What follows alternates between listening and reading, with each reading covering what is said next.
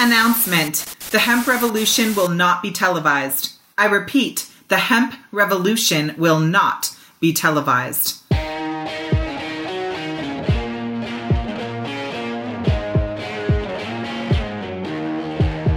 Welcome to the Hemp Revolution podcast, the global hotspot for the buzz and the cannabis. You can hear the stories of the green rush from the dreamers who are writing the rules, innovating the business, and changing history forever. Immerse yourself with the fascinating stories from the leaders in the hemp health revolution to learn how we are changing the game forever. Introducing your hosts, James Brinkerhoff and Sonia Gomez.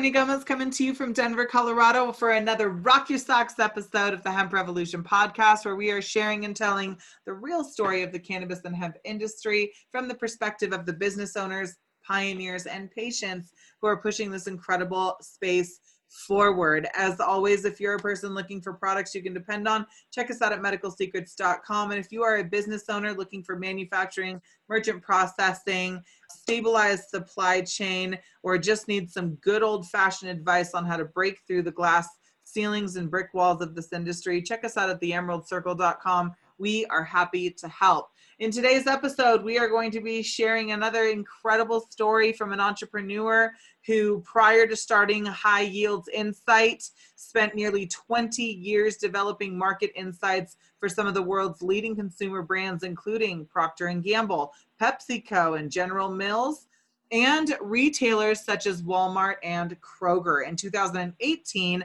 Mike co founded High Yields Insights to bring a better fact based approach to understanding current and potential cannabis consumers. High Yield aims to inform the perspective of these both within and outside the industry seeking to be better informed about the cannabis consumer, ensuring that all of us who love and need this incredible plant medicine can be accessed by the right brands and businesses. Here to share and tell his incredible story and how he is paving the way in the industry. Help me welcome our good friend, Mike Luce. How's it going? It's going great. Thanks for having me. Yeah, absolutely. An honor to have you on. Happy to have seen you also at MJ BizCon.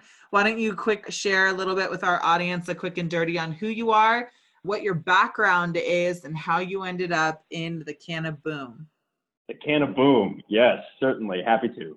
So I am a long-time, uh, let's call it market research professional that I somewhat got into by accident, uh, putting myself through school with a market research firm in the late 90s, early 2000s. And come to find out, no one was handing out high paying jobs to liberal arts majors. So no, uh, I stuck with the firm that I was with and have proceeded from there and have really had the pleasure of working with some great people in the industry.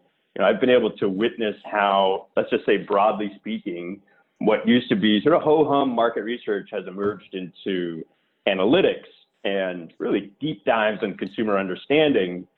And that led me to my most recent engagement prior to starting High Yield Insights. And when that came to a close, I was poised at a point in my life for a new challenge, right? I think for a lot of us, it just happens. It comes together at the right time. You're looking to see you know, where are some really dynamic, interesting things happening from a business perspective that also speak to you personally and that really came about for me toward the tail end of 2017, really, you know, first part of 2018. And I realized there's a great need in our industry, right? From a business perspective, in dispelling some of the myths and really getting some better information than just some of the anecdotal or gut feel that a lot of people were going on you know, from a product development perspective, from a marketing perspective, and everyone's better served when there's solid information, right? Companies can make better decisions. Consumers stand to benefit because they see that companies are talking to them about what they care about. And what we try to do is just bring that point of view to the conversation about the industry, within the industry, and it's been a tremendous ride. We're only, you know, whatever it is now, two and a half years. And I feel like every day we're learning more and more and engaging more and more with, with this industry. You know, you and I had the pleasure of watching MJ BizCon unfold in Vegas last week, and that was tremendous. And I'm just looking forward to launching into 2020 with even more momentum. Yeah, you know, it was a pretty interesting contrast to go because I went from MJ BizCon directly into into the Emerald Cup, and there was a pretty significant contrast between the Pacific Northwest sort of, you know, hanging on by a thread cannabis culture mm. and the innovations and excitement and like the scientific explosion that's happening with cannabis and how it was represented at MJ BizCon. On one hand, I'm super nostalgic and I'm like, oh, my Pacific Northwest, you know, like I love the old the old world cannabis culture and community. And at the same time, like I'm not 17 anymore. And so while I was walking around, even from a media perspective, I was extremely excited to see at Emerald Cup the representation of innovative farming and sustainable farming practices and you know mm. how all of that is progressing to bring us a higher quality cannabis product that can in turn be turned into higher quality derivatives and end user products and at the same mm-hmm. time, I was disappointed to see that there's still very much that counterculture that could or may contribute to this continuous negative stigma. For you, what was your biggest takeaway as a business owner at the MJ BizCon event? Every year it's been bigger and bigger and all businesses go there for a specific reason. So I'd love to hear from you like why did you go to MJ BizCon? What were some of the key things that you were looking to accomplish there? And what was your biggest takeaway from attending the event? Yeah, that's a great question. I mean, I look at it from a couple different perspectives. Uh, first and foremost, you really can't get a better sense of what's happening, at least all in one place, all at one time, unless you walk the floor at an event like that, right? It's immersive, it's overwhelming, you've got the proverbial fire hose happening, but to really get a sense of the industry, I, I, think you have to see all segments, at least to some degree, right? You have to see what's happening in equipment manufacturers and lighting and operations and these other areas that, that we don't touch, right? So we're not a quote plant touching business. We're, at, we're lumped into that vague category of ancillary service providers, you know, whatever that means. So I don't know that we belong alongside lawyers and finance people, but you know that's where that's where we are from a broad perspective. And for me, it's also really intriguing to watch tech start to emerge and play a, a better role. It's been there now for some time, as as we all know, and there's then this sort of you know two paths that tech providers seem to be taking. One, entrepreneurs that are building from the ground up, and then two, these bigger players Microsoft there, SAP vendors there that are looking at cannabis and determining if there's a way in which they can extend their model to cover our business too. So I think that's part of it is really just immersing yourself in it. The other is just a great way to get together with people, meet people, form those connections, whether they're deliberate or accidental. Um, I had a great conversation with two people on the plane home. I mean, talk about like I'm exhausted. the last thing that I usually want to do is have a three hour conversation in the middle seat between two people that, but it was awesome. One was in the industry, he was a lawyer, really wanted to know more about it. Another was in the industry, he was a cultivator and just had a great conversation. That type of environment in a space like MJ BizCon and you know, most of the other places where we go, right, over the course of the year. Generally, I'd say a very positive very open nature to the interactions that you have. Um, I will say I sympathize with you, right? There does seem to be a little bit of this, uh, I don't know, like rip current that happens where, understandably so, I think some of those people that have really pioneered the industry in different places at different times look at what's happening now and they hear terms like, quote, green rush, right? And there's a little bit of, as you said, nostalgia. I don't know, maybe reluctance or second guessing as to whether or not everyone that's getting in is really, you know, taking the best interests in mind. And that's something that that speaks to me powerfully too, because I really looked at this opportunity as more than just taking what I know and applying it, but thinking too about you know, what's my social contribution, right? And that's that's really encouraging and empowering too to hear from speakers in all different perspectives talk about their personal experience and their message. I think that's an, an intangible too, right? You can't really get that unless you're there in person. So those are my, I mean, maybe broadly speaking, those are some of the big takeaways I had. I had really similar takeaways. I was like, you know, there's always going to be the old heads who are like, yeah, right, green rush, blah, blah. I've been here 100 years, you know, so bah humbug on them. But as far as like the future industry and what we're looking at right now, I was really excited to see so much diversity represented and certainly more honored to like be able to tell your guys' stories.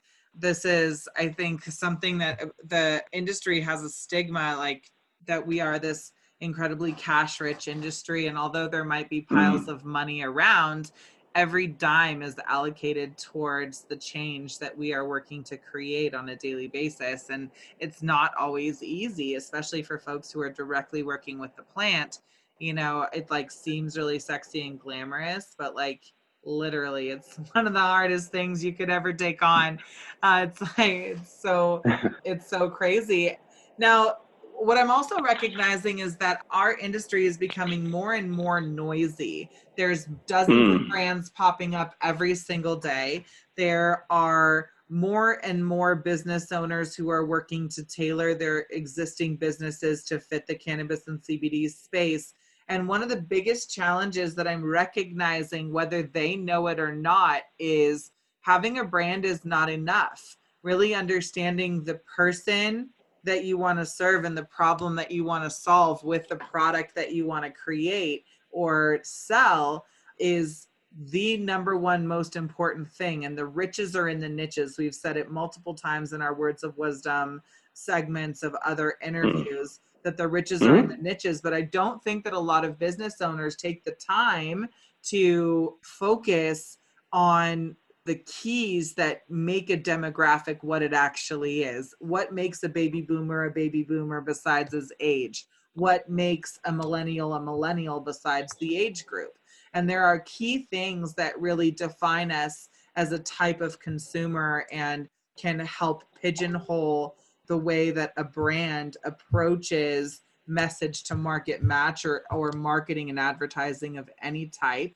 Talk to me a little bit about how High Yields Insights is helping brands make more educated and functional decisions when it comes to building and creating products all the way through to you know the logistics of marketing and advertising. Yeah great question and thank you for teeing that up for me i could i couldn't be happier than to speak to those sorts of things uh, and also i love the riches are in the niches. I'm going to steal that. Uh, I, I hadn't heard you say that before. Shame on me, but I'm I'm going to outright steal that. Maybe I'll put a little TM after it and credit you whenever I say it. But um, I'll take ten percent. No, I'm just kidding. there you go. Right. So yeah, I mean, I, right. I mean, I'll speak to a couple of things in no particular order, but I'll say from an entrance perspective, we were a little bit early in the sense that there were not that many firms in our space conducting real research and working with consumer data in any fashion. There were a few, and I don't want to steal their thunder. I won't, I won't name names. They're well-known names and they're great peers of ours, and I'm, I'm happy to be rubbing shoulders with them. What I've seen as well, though, is I think a disconnect, and, and this doesn't serve to your question around brands looking to develop what I'd call, you know, one step further, what you just described is product market fit. I go one step further and think of product market consumer fit. Uh, when that happens, you really have to think carefully about the type of resources you're using. So I am data centered and I'm biased in that way. However, it's not the only way in which we go about consumer understanding. We also do consumer interviews, we do intercepts, you know, variety of things, right? But one of the ways in which people see announcements or papers from us, et cetera, is oftentimes because of the survey work that we've done. And we've tried really, really hard to develop approaches and methodologies that aren't just picked up from one segment like food and beverage and dropped into cannabis, because I don't think you can do that. And we crashed around, frankly, a little bit in 2018, just trying to figure out how to best go about it. I don't think we've cracked it yet by any means, but I think pretty good. A lot of that IP is now between our ears. So when I see others that are new to the space or, or they're maybe taking a different approach, classify cannabis consumers as anyone who's consumed within the past 12 months and try to draw conclusions and recommendations from that type of information, I really think that contributes to the noise because brands, all of us, see press releases and, and articles and data cited. And if you don't think carefully about where that's coming from and the type of methodology that was used to generate it, I think you can really be led down the wrong direction. I mean, I won't pick on any particular publishers, but that one example of anyone responding to a survey saying, yeah, I, you know, I split an edible when I was in Las Vegas six months ago. Is that someone that we can draw real reliable information about to help guide our businesses? Maybe in part because, and, and in fact, we do look at people who are just sporadic or former or potential consumers, right? But if you really think about the patients or those that enjoy product in any fashion, I think mm-hmm. it's important to think carefully about, you know, what distinguishes not only demographics, but also issues like frequency, what the need state is, right? Like what's bringing you to this plant, as, as you said, that we all love and cherish.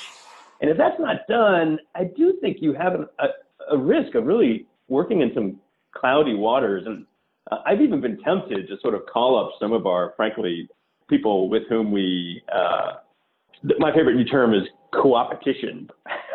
so, uh, and say, you know, look, we should all align on some standards here so that everyone that sees data from any of us in any fashion knows that it's really well grounded. And I, I think that's already happened, but maybe not as deliberately as it could be.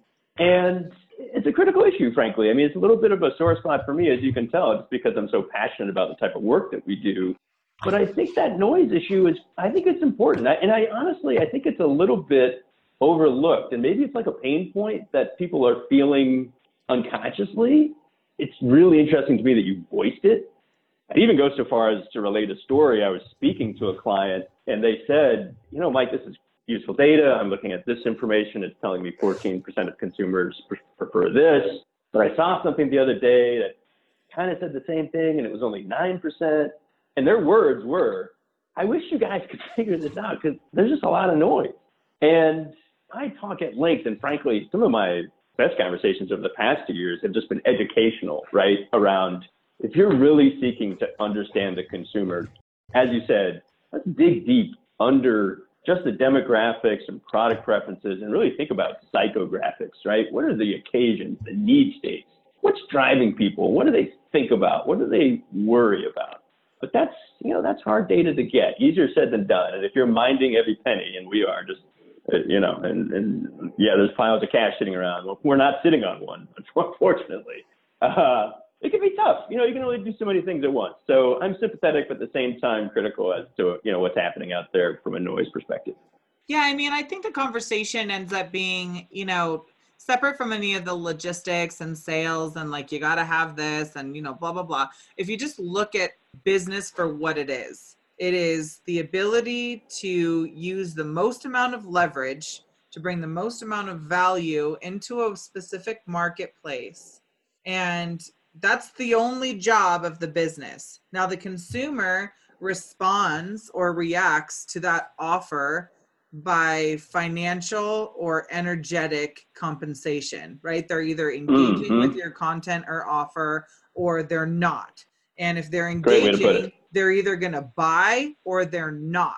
And so there's key hmm. points where you have to look at the data, you know, theory and feeling and this whole ethereal approach approach to business is fine, you know, and I measure success in two ways impact and income. Your impact is measured by how much leverage you can use to get the most amount of value into the marketplace. You need time and team to be able to do that. At the same time, your income will be a direct reflection of what your impact is in the marketplace. Now, if you're a 501c3, you're going to be making an incredible impact and maybe not a ton of money around that but you're going to show mm-hmm. a huge amount of you know a, a huge influxes of uh, revenue coming in through donations, and you're going to see a ton of positive feedback. If you have a for profit business, you're going to show an incredible community being built and great numbers in your back office. If there's a deficiency mm. in either one of those spaces, you have to refer back to the data to find out where the cracks in the foundation are so that you can repair it and then continue to build those layers. There's a lot of entrepreneurs, I think, who have approached this industry and the idea of cannabis companies or hemp companies like it's fucking weed. It sells itself. Everybody wants this, you know? Everybody wants right. this. That can't possibly be your business plan. yeah, that's not write that on a piece of paper and plan. hand it out. yeah and that's not even like a plan b business plan like you really have to i right. say spend 80% of your time on the planning 20% on the execution but the plan has to include a through z because in this industry compliance changes you know one day to the next and you have to switch everything up and the only way to do that effectively is understanding the data points that are behind it now what kind of data do you need well, it starts off by understanding who you want to serve and what problem you want to solve with what products or services. From there, you can really niche down and understand like where are you going to be pulling data from? How are you going to leverage this data inside of your company? And it's not a one time or one size fits all. It really has to be a part of your plan to understand, again, who you're serving and what problem you're solving. Because if you're guessing, it's like a man trying to guess what a woman is thinking. Just fucking forget it. Forget it. There's no way. No, that's not a recipe for success. That's no, that's yeah, a no, recipe totally for right. disaster. What you have to do is ask more questions, and I think that right. in a lot of in a lot of instances, we're opera in life in general. But I'll just use you know intimate relationships as an example because what more of an intimate relationship could you possibly have from somebody who is coming to you with a seizing child or cancer recovery and you have to like divulge mm-hmm. your insane symptoms that are associated with this syndrome of pain that's you know completely mm-hmm. altering your life you have to level up with somebody real quick when you're looking for advice and direction on a product so it's the same thing with the relationship. Right. If you're looking to get married and you want to have kids and you know this happy go lucky freaking life, like you have to ask more questions and collect more data and find out whether or not your values, you know, do the metrics line up? That's what you're looking for. Are are the planets lining in our favor here? That's right. you know, are we going to be able right. to carry this one to the finish line, or or is this just a, a stepping stone to get to the real deal? you know so That's right. it's the same thing and so i'm i'm a huge fan of insights i'm a huge fan of getting data everything that i do is based off of the data and feedback of our community and following and i'm so grateful to them for being so open and receptive I'd love to hear from your perspective. What has been, you know, we have a lot of entrepreneurs who have specific skill sets and backgrounds that they would like to apply to this new industry. Sure. And yeah. I would love to hear from your perspective what have been some of the challenges in starting and building and scaling a business that perhaps may not be directly related to the plant, but is providing a necessary service for the industry. What have been some of the key challenges for you in getting this ship off the ground to the point where you would find yourself someplace like MJ BizCon where the best of the best are coming together to showcase their businesses? Yeah. Well, I think part of it is we had to look at this venture and say, we know that we have to, just like you said, provide value. We can't expect people are going to be beating down our doors from day one. No matter how much value we put as business people in data, they're always competing priorities. And in fact, there's a mission statement on our website on highyieldinsights.com that says data without action is just overhead, right? I'm not here to say you have to have data to do everything. I do think you have to have data to do things well, right? But there is art and science. But that realization, I think, for us was one that was really critical and it shaped how we thought about our first 6, 12, 18 months and how we continue to think about it today. That if we aren't producing, and, and you could think about this is true for anyone, if you're not producing something, offering a service that is contributing in some fashion, right? Set aside the financial compensation. If you aren't adding something that's of genuine value, interest, usefulness to those that are in the industry or thinking about it, you've got a rough road ahead of you. We know that there are a couple of things that that does for us. And of course, gets our name out there, gets people interested, strikes up conversations, all of those things you think about. And, you know, you think about tactics like content marketing, et cetera, as to what you might want to do if you're an industry, um, a company like ours in regards to getting the message out about the data you've collected or the, the new findings that you have. But I think that's true for everyone. If you have a new equipment solution, you really have to show there's upside to your piece of equipment in a variety of ways. I think you're exactly right. I think a lot of people, whether they're going to be touching the plant or not, you know, they hear the headlines, they see things at the checkout counter at the grocery store that like this is just a no-brainer, right? And I don't think that's true. I, I think it's a tremendous opportunity and it's just one of the best places for entrepreneurs to be today. But the other consideration you have to make is that even as much as you know any business is any in any sector, there's some things that are out of your hands. You have to be comfortable with a lot of risk because we have uh, less, less than knowledgeable, let's put it right, people in seats of power in Washington and state houses that are making decisions that impact all of us, and much less, let's not forget the people that rely on this plant and all of its derivatives as medicine. And if you're not prepared for that, that's very hard. There aren't many sectors where overnight, you know, an orange-haired buffoon could tweet something that would stand to derail your entire business. But that's the reality of what we live in today. So I think you really have to bear those things in mind too. There's both a, a real demand and desire to see people add value up front, show why you exist, contribute. And at the same time, in addition to all of the risks that you encounter as a small business owner, as an entrepreneur, think too about how much of a limb you're going out on. To me, that is incredibly exciting, but it is also something that maybe not everyone considers as they think about the assumptions they make, as you said, the plan they put together. And those would be, uh, those are my words of wisdom anyway. And it's certainly, you know, those have been issues that I have thought about and struggled with since we started up.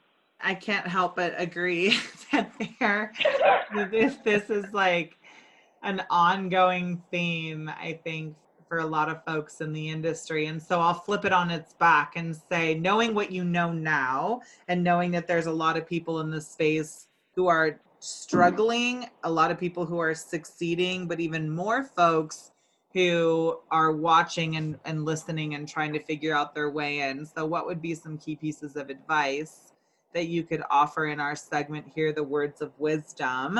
Mm-hmm. To hear specifically from you, like knowing what you know now, what would you advise our fellow entrepreneurs and business owners to do as they're coming into this space or trying to figure navigate their way through? Sure. I think there's an exercise that I absolutely hate. But if you've been in any kind of business development crash course or you've sat through any like full day seminar on being a you know, a startup owner or looking at a new venture, you will inevitably see something like this. The presenter takes out a paper plate and a banana and says, I need three volunteers to come forward and role play a scenario where you pitch me on this banana. It's just, I mean, honestly, it's the worst. Like, I see things like this happening, I just want to tear my eyeballs out. but, but the advice is good. And the lesson inevitably unfolds that the three people that they go out of the room, come in one by one, they try to sell the business person, right, the presenter's playing, on buying the banana because it's tasty, all the reasons that we might think of enjoying a banana. Whereas at the end, in an unfair twist, the presenter says, I don't care about any of that. I wanted the banana peel because I'm an industrial chemical manufacturer and there's something in banana peels that's incredibly valuable. Now, I think that's a cheap trick, but the takeaway and what we did, frankly, did not do as much as we should have was going out and talking to people, which was more or less the point of that whole exercise.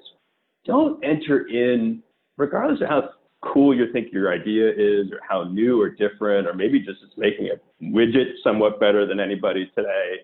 Don't enter in without really getting out there and talking to people that you think you might do business with. And I know that sounds stupid and it's not unique, but I really think there's just so much to be absorbed and learned that, for instance, we really could have spent months, like way more time, getting out there and talking to the MSOs, brand owners, marketers, and you know, and others that have really been hungering for the kind of data that we provide and, and have been using data in other ways.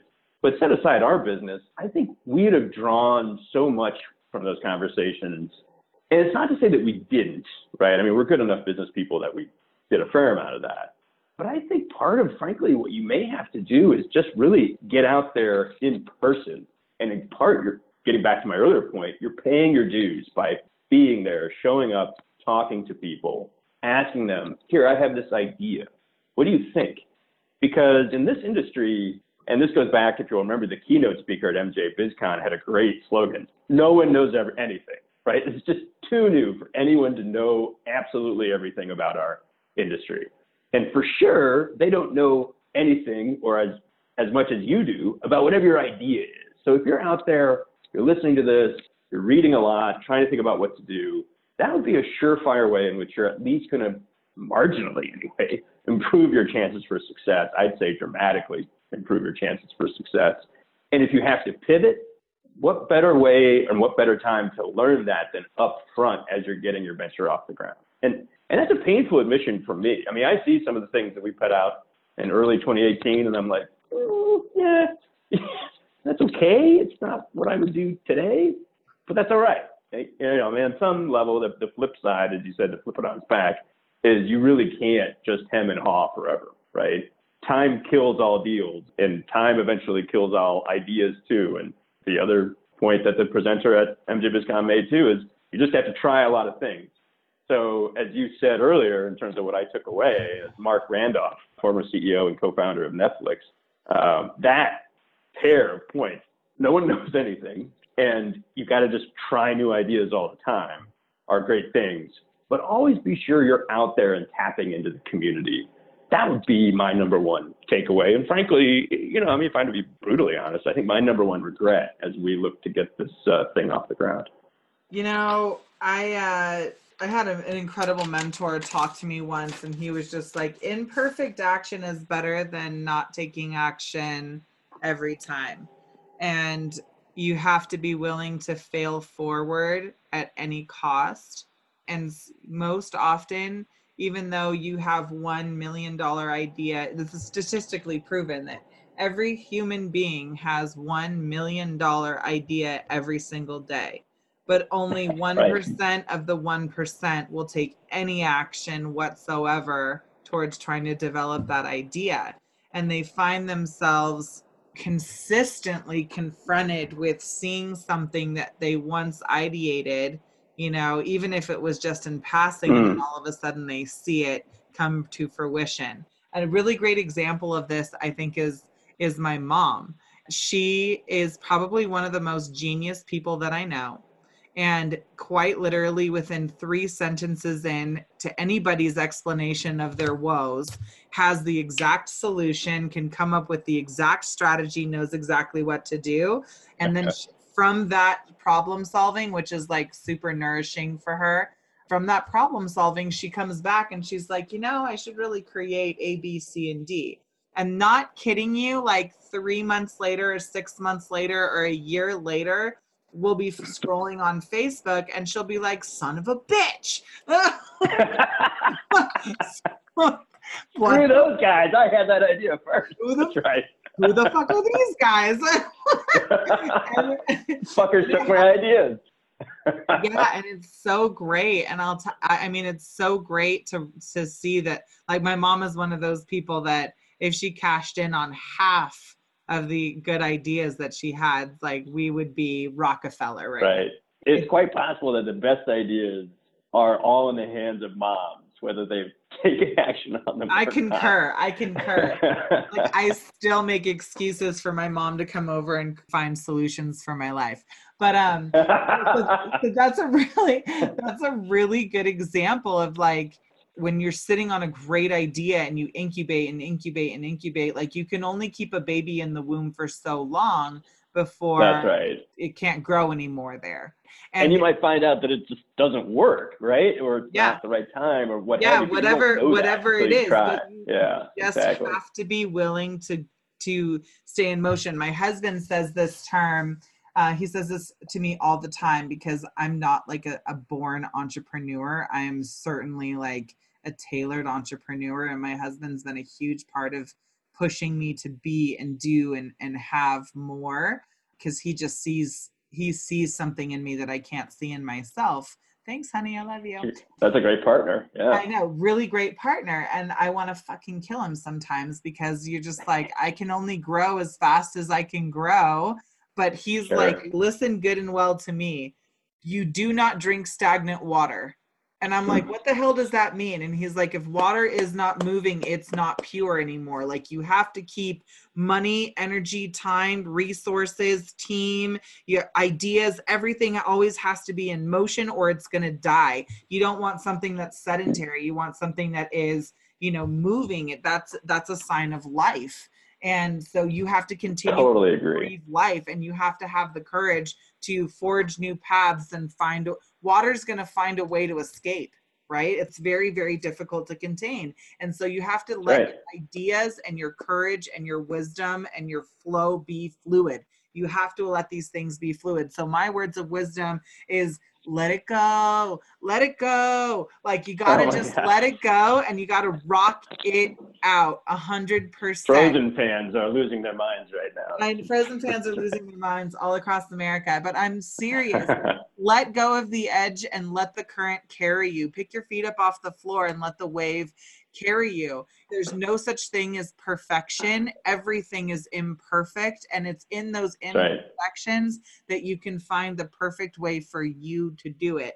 The second thing I will say is that truth is in the eye of the beholder. So, no matter how much data you get, you consistently have to update and refresh what you think you know. There's two different types of leaders in this industry the leading learner and the teaching teacher. The teaching teachers are the preachers, the ones that are always wanting you to know what they know and hardly spend any time nourishing what they know. The second mm. is the leading learner, and they take data and wisdom and philosophy and fact and story, and they pair and wrap this whole thing together to create a perfect synergistic harmony on how they're going to use fact to build the future how they're going to build story to create the commitment from their community. All of these different things worked really well together. And that's why you have to be careful with number three, which is how you build your team will afford you the mm. time to get the wisdom that you need to be able to conduct yourself effectively in this business. Yeah, you absolutely need the right people and right people and right partners too, right? I mean, I love that leading learner, you I think you also find that those people are the quickest to embrace opposing points of view and get into lively discussions and most willing, however uncomfortable, to get a little bit out of the bubble. And to do that, I you know, I see them really and I, I try to do this. I mean, I think somewhat like you, I have to you know, kick myself in the ass every once in a while, right? To really get out there. But I think I'm more in that scenario as you described on on in your camp than than your husband's, and I, I may ask for his number so I can get some free consulting from him. but uh, to to really find yourself in good situations, it's, just as much the team internally as it is your external partners, however formal or informal. So I think that's I think that's key. I, I don't want to steal your thunder in regards to the team, but that's that's part of it. Your team doesn't stop at your four walls, right? Hell no. Your team starts inside the four walls. And you could be sleeping with the enemy. I'm not even kidding. You could be sleeping with the enemy. If you are a, if you're an entrepreneur and you're dating somebody who's only ever had a job and doesn't necessarily believe in entrepreneurship, that's sleeping with the enemy. They're not nourishing your mindset to That's true. takes you know a specific mindset vice versa if you're a person who's only ever had a job and you are you know hooked up to an entrepreneur you're sleeping with the enemy it's a completely different mindset and you guys have to figure out how to find common ground to support one another in the things that make you feel the most fulfilled. And for one of you that's going to be creation and for another one of you it's going to be uh, being a support system to the one who is the most creative Mark Cuban said to hire your weaknesses. So, in Mm. order to do that effectively, you have to understand what your strengths are and what your natural tendencies are as a business owner. Check out the book for those of you who are listening The Millionaire Master Plan by Roger James Hamilton, a fucking rock star genius and futuristic entrepreneur who helps you to identify like what your natural tendencies and flows are as an entrepreneur and how to leverage them in, in a team environment so that you can make these quantum leaps into success in really short condensed periods of time. Huge huge resource for me when i was building my team and how i continue to build my team or even work with my family. It's it's been an amazing resource for us. But yeah i really want to encourage you guys you know to just continue to have the courage. There is no cookie cutter way. And of course engage yourself into controversial conflicting conversations where multiple viewpoints are represented and you can really find you're you're not the smartest person in the room. That's the biggest challenge Yeah, you have right. the most courage for. You can't be the smartest person in the room. The minute that you're the smartest person in the room is the minute that you have to find yourself a new group to hang out with because you'll start to be the teaching teacher instead of the leading learner and the ones that are accumulating the wisdom are the ones that are going to be able to move into the future so those are my words of wisdom and pieces of advice for those of you who are tuning in can you please please please mike tell us where we can find you if we want to do business or find out more about what we're doing in um, high yields insights Yeah, absolutely, of course. I am on all of the usual platforms. I will say right now, I am, as we call in our latest round of research on CBD consumers, I fall into somewhat sheepishly, quote, dosing dads. So I'm not cool enough to be on Instagram, so you can't find me there. But you can find me on LinkedIn, uh, Mike Luce, L U C E. You can find me on Twitter at Chi underscore Luce. That's uh, C H I underscore Luce because I'm a longtime Chicagoan. You can see all manner of stuff from me there, cannabis related and not. Um, always happy to take emails, phone calls, text messages, you name it. I'm at Mike at highyieldinsights.com. It's spelled exactly like it so- sounds, H I G H, yieldinsights.com. And of course, that's our, our website as well. And maybe one last comment don't be afraid of the dumb ideas. Don't be afraid of the idea that's like number nine on your list and you look at it and you're like, that's so dumb, that'll never work. you won't know, right? I mean, go through one eight if you want, right? But don't leave number nine neglected. That's what I found is don't assume, even to your point, you're the smartest person in the room because unless you go out and ask and test and try things, maybe number nine is the best idea. But you won't know. And I found that to be the case with myself looking at projects for 2020. I've been shocked. This idea I thought was totally dumb, would never work. People are saying, that sounds great. Tell me more. Well, I don't know anymore because I haven't thought about it any further. so yes, absolutely. Try new things. I'd love to talk about, you know, anything regarding the industry. Of course, I'm a nerd for data. I love pulling stories out of data, talking about what data means.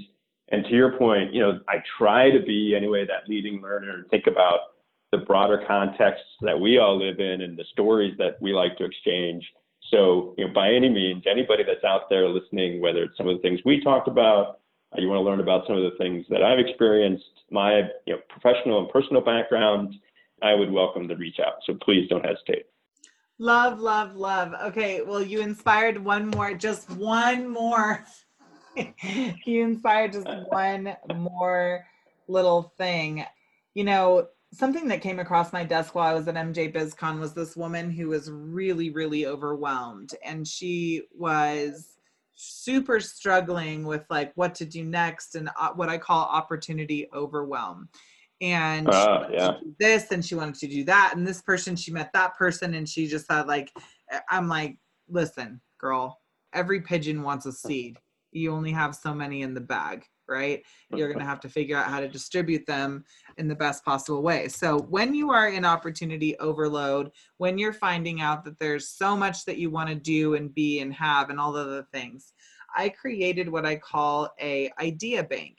And if you think about it like the checks and balances of your checking and savings account, there is mm. your idea bank. And every day you're going to I like where you're going with this.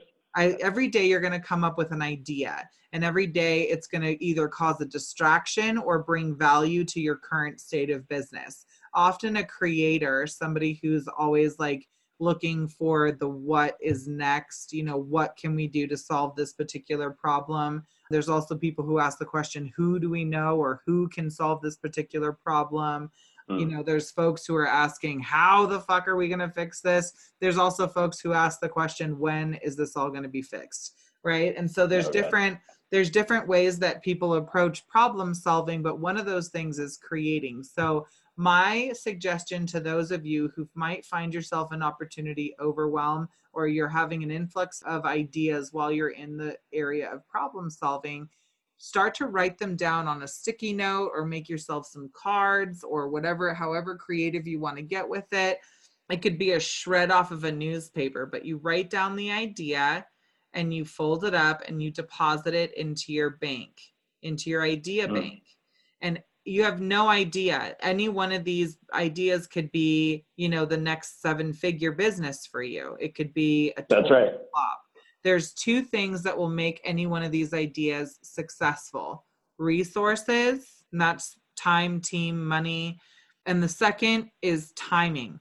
You might have the best idea in the world, but if the timing isn't exactly right, it's going to be the worst idea in the world. Warren Buffett built his entire fortune watching the timing of the market. He knows what he invests in, but when is a highly calculated formula for him. So I encourage those of you who are looking at this and find yourself with new ideas all the time and your team looking at you slightly frustrated and like, fuck, another thing. Write the idea down and put it into your idea bank once a month, once a week, once a year, once a quarter, whenever it is. Go through your idea bank and you're going to go back and read these ideas. And before you spend a ton of time and money on it, give it the time to incubate in the idea bank and collect interest right? You may go back and say like oh shit that was an mm-hmm. awful idea. I'm so glad i didn't spend 10 grand on that. Or you may go back and say like wow that was a really great idea. When can we put this into effect?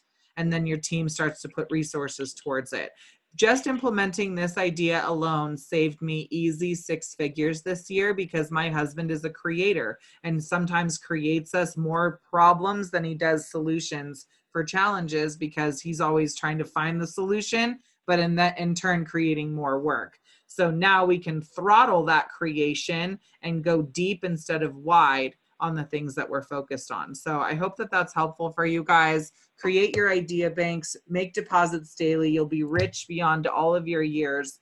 And more importantly, wise because you wouldn't have wasted time and money on something that you're maybe not so passionate about. Maybe you just got stoned and thought it was a good idea. Maybe you woke up on the wrong side of the bet, whatever it is you just make sure that you give things their proper timing and find the right time to release the right products and the right team to do it and you'll have yourself a successful formula. I swear that's it. No more words of wisdom.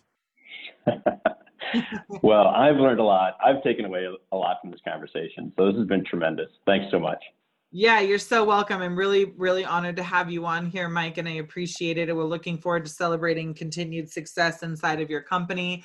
Um, all of the social media handles and websites mentioned in today's episode will be listed around the blog and around this video. And when you guys share content like this, you are a part of making the needle move when it comes to legalization and global awareness and education for cannabis and hemp. If you're a person looking for products that you can depend on, check us out at medicalsecrets.com for some of our favorite picks. And if you are an entrepreneur at any level looking for merchant processing, distribution, marketing and advertising, or a stabilized supply chain, check us out at theemeraldcircle.com. We are happy to help with the key resources and relationships you need to succeed in this incredible, exciting, and very challenging industry. I'm your hostess with the mostest, Sonia Gomez, and this is the Hemp Revolution. We'll see you on our next show, guys.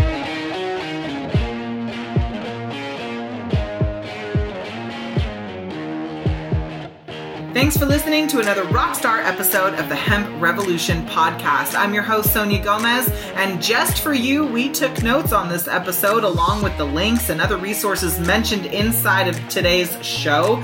Get them for free right now by going to theemeraldcircle.com. Now, if you want more on this, please subscribe to the show on Apple Podcast or wherever you like to listen, and you will be automatically entered in to our dun, dun, dun, dun, monthly giveaway where you can get swag bags, all kinds of cool gifts and discounts from our guests, and exclusive offers that are only mentioned right here in the Hemp Revolution podcast. I can't wait for you to share this with your friends. With your help, we've been able to impact millions of people's lives around the world with the truth about hemp and cannabis. And we know that you love us so much that you're going to leave a review and rate us right now on your favorite platform to absorb content just like this. Now, we challenge you to dream big and love the life that you live. Thanks so much, and we hope to see you on our next episode of the Hemp Revolution podcast. Ciao for now.